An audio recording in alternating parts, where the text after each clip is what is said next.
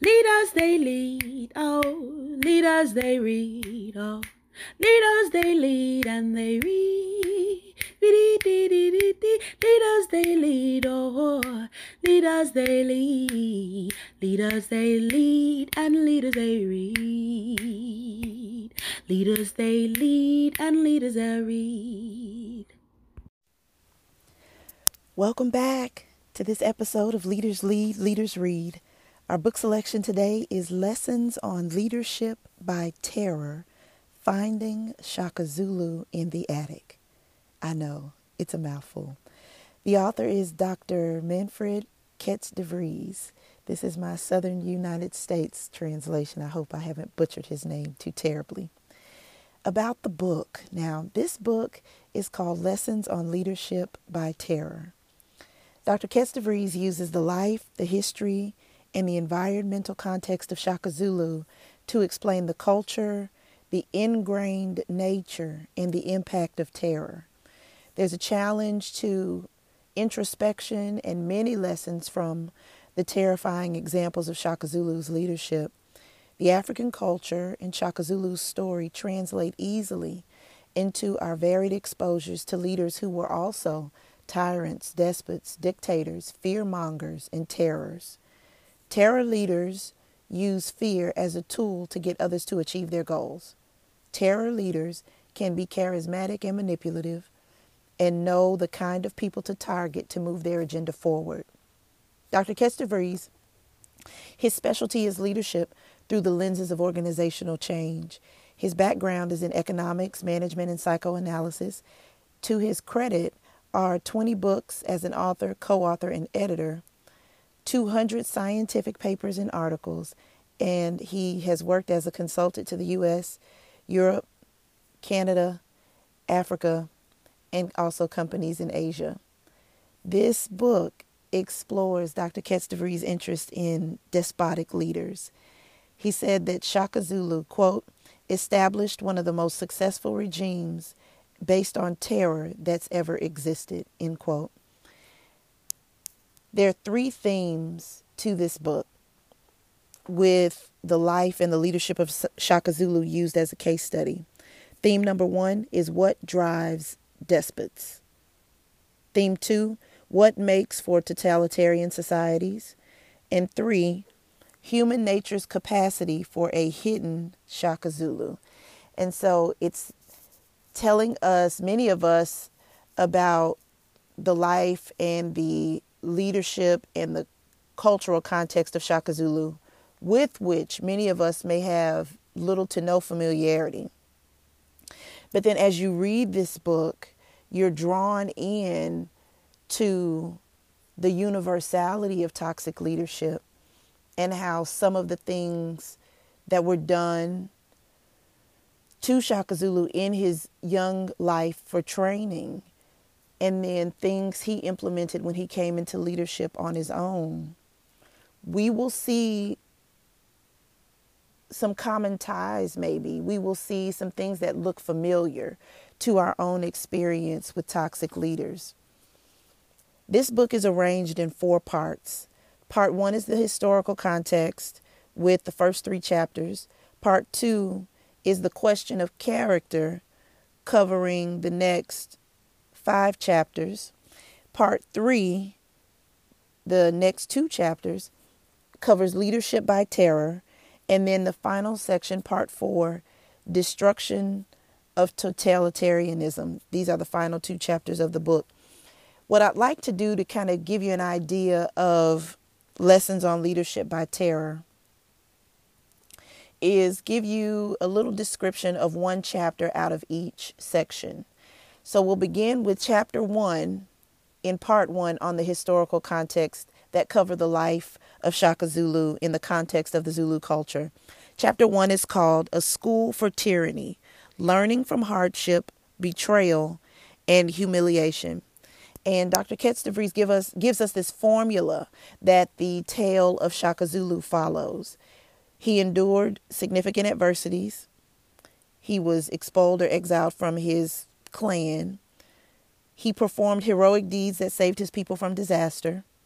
Eventually, he rec- he was recognized triumphantly as their leader, and then this all set the stage for a life of glory. So this first chapter gives us a history lesson and a cultural lesson on Shaka Zulu's upbringing from the tribal norms. Childhood trauma and subsequent memories built him as a terrorizing leader. Shaka Zulu chose a man who was not his father to train him, and his final test was a successful coup so that he inherited status and leadership. In section two, on the question of character, the five chapters in this section deal with the internal life of a terror leader and how they take that inner life and act it out in their relationships. There's a chapter on paranoia on and Dr. Kets de Vries calls paranoia the disease of kings, where they exercise caution beyond the bounds of danger. The chapter I'd like to highlight is chapter 8, and it's called The Terrorist Mind Protecting the Self by Victimizing Others. And in this chapter, Dr. Kets de Vries gives a kind of checklist on terror leadership from a psychological perspective. Let me go on record right now as saying I am not a psychological expert. So I'm not going to delve into those aspects. But I do want to share a couple of the characteristics of terror leadership that protects itself by victimizing others. The first one, quite simple terror leaders look out for number one. Terror leaders are only interested in themselves, they do everything in the interest of self preservation. Number two, some narcissism and suspicion are noticeable in terror leaders. They just cannot believe that people make genuine attempts at connection. And so that gives us a little bit of insight into this terrorist mind. In part three, Leadership by Terror, Dr. Kester gets into those who lead and those who are led. And there are two chapters in this section. Chapter 9 is following the leader colluding in cruelty. But I'd like to emphasize chapter 10 lessons in leadership, teaching by example and omission. Now, depending on your interest when you read this book or your scholarly expertise, your research background, that will all depend on what you find most significant in this book because my dissertation research primarily focused on toxic leadership, I was so taken in by chapter 10 leadership by omission. We know that we learn a lot of what to do in leadership by bad examples. We have been working with leaders, we have worked under leaders whose examples were so poor that from them we learned what not to do. And that's the point of chapter 10 that we see what Shaka Zulu's mistake was. And the chapter goes into detail about that mistake and then pulls from it the positive alternative that we can use, learning by the opposite example. So, Shaka Zulu's leadership style is not one that we should emulate, but we can definitely learn from it. I have four significant positive lessons. They're not all, there are many more in this chapter, but uh, I just want to make note of four. One, the power of clear and concise vision, where the leader has a plan for the people and has a plan for the organization. Two, the importance of a leader who empowers subordinates without stringent penalty giving people enough room to try their hand at leadership, to be responsible, uh, to share some of the load, some of the duty, and giving them a chance to succeed. Often, then we factor in failure at a high mark, but maybe sometimes it goes ignored that we really are giving people a chance to succeed, not to fail. Third, be a good example. This is a function of transformational leadership, and we'll get into some transformational leadership books later on. But being the kind of person that a subordinate can follow, being a good example. And then finally, holding people accountable with measurable goals and not extreme expectations. And so that leads us to uh, the suggestion that terror leaders have the bar so high that no one can reasonably reach it. And so the lesson we learn is to, yes, have a system of accountability, but with goals that are realistic, goals that are actually attainable. Let's set our people up for success. In the final part of the book, part four, the deconstruction of totalitarianism, book focuses on how to keep totalitarian leaders from gaining power. Chapter 11 discusses the tools of tyranny. I'm highlighting the final chapter of the book, chapter 12. It's called Dancing with Vampires Preventing Tyranny Through Effective Governance. So, the final chapter of the book is where Dr. Kets de Vries exhorts us to good government, using our powers for good, if you will, and including the people, the subordinates, in the vision to ward against narcissism, where we create this kind of organizational culture that empowers everyone to see if they see something, say something, to call out narcissistic tendencies, to call out the small foxes that could destroy the whole operation over time if people just cower down. So, who would need this book? It is scholarly, it is pretty heady, it's very involved in detail.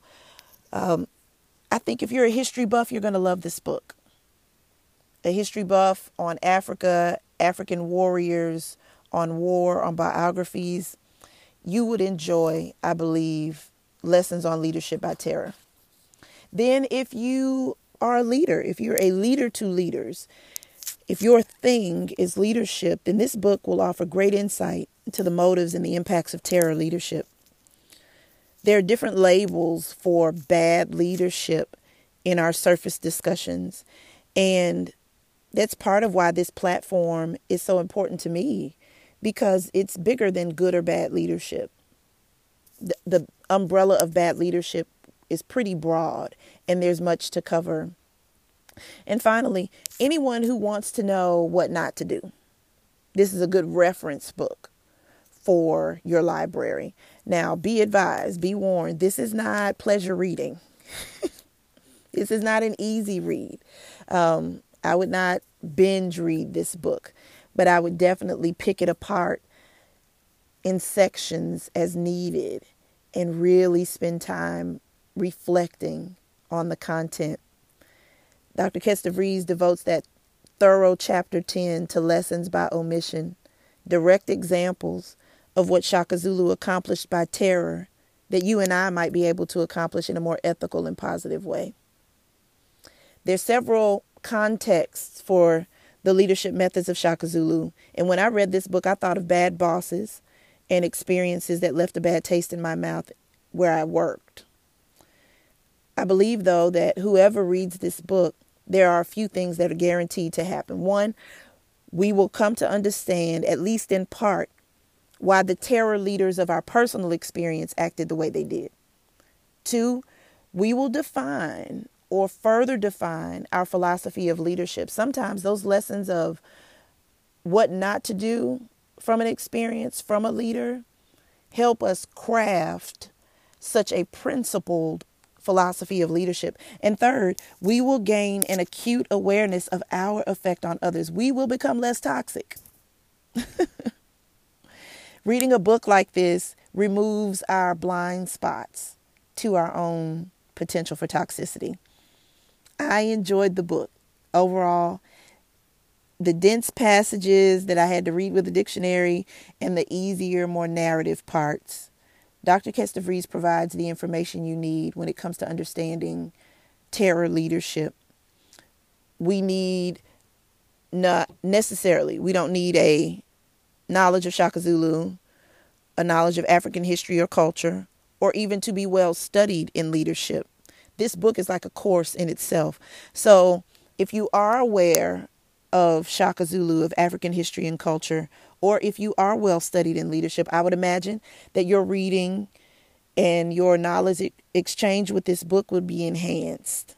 When I started this book, Lessons on Leadership by Terror, I was completely unlearned about Shaka Zulu. And this was the book that opened my eyes to my dissertation topic. It greatly uh, influenced my writing and my research. So I, I just know that if you get your hands on it, you're going to enjoy this book. Lessons on Leadership by Terror Finding Shaka Zulu in the Attic.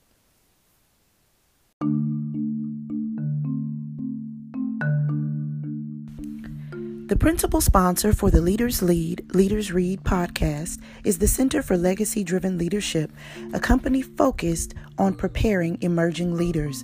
The Center for Legacy Driven Leadership offers curriculum development, leader training and development, along with knowledge sharing events. The Center for Legacy Driven Leadership, ever preparing to pass the torch.